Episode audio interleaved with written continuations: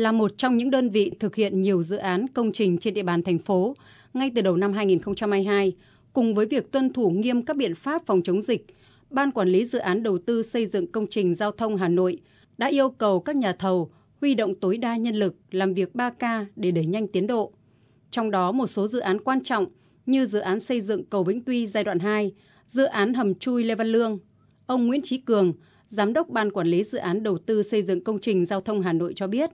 thực hiện chỉ đạo của Ủy ban Nhân dân thành phố, đơn vị đã xây dựng kế hoạch giải ngân chi tiết từng công việc trong từng tháng. Dự án nào có dấu hiệu giải ngân chậm, Ban sẽ trực tiếp làm việc với các nhà thầu để tháo gỡ những khó khăn vướng mắc. Đến nay, dự án xây dựng cầu Vĩnh Tuy giai đoạn 2 đã thi công được 65% khối lượng và dự án hầm chui Lê Văn Lương thi công được khoảng 70% khối lượng công trình. Hiện nay cầu Vĩnh Tuy là chúng tôi tập trung thi công các cái trụ vượt sông,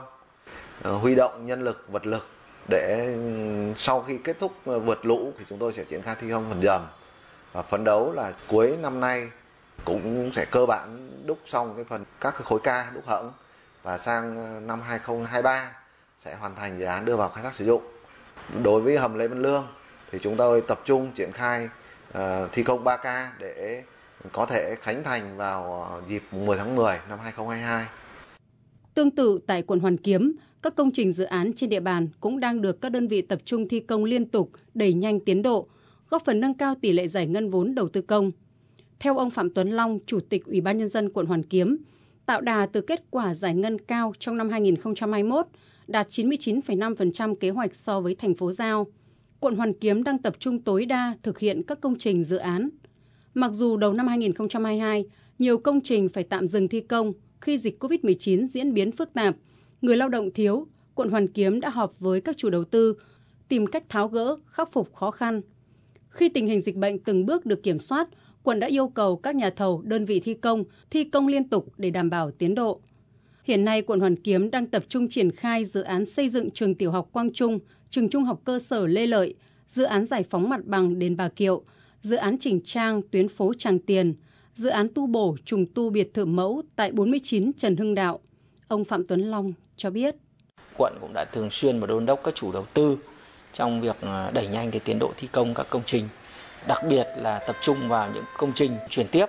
đồng thời là đẩy nhanh cái việc quyết toán đối với các công trình đã có khối lượng. Song song với đó thì chúng tôi tiếp tục đẩy nhanh cái công tác chuẩn bị đầu tư để khởi công những công trình mới,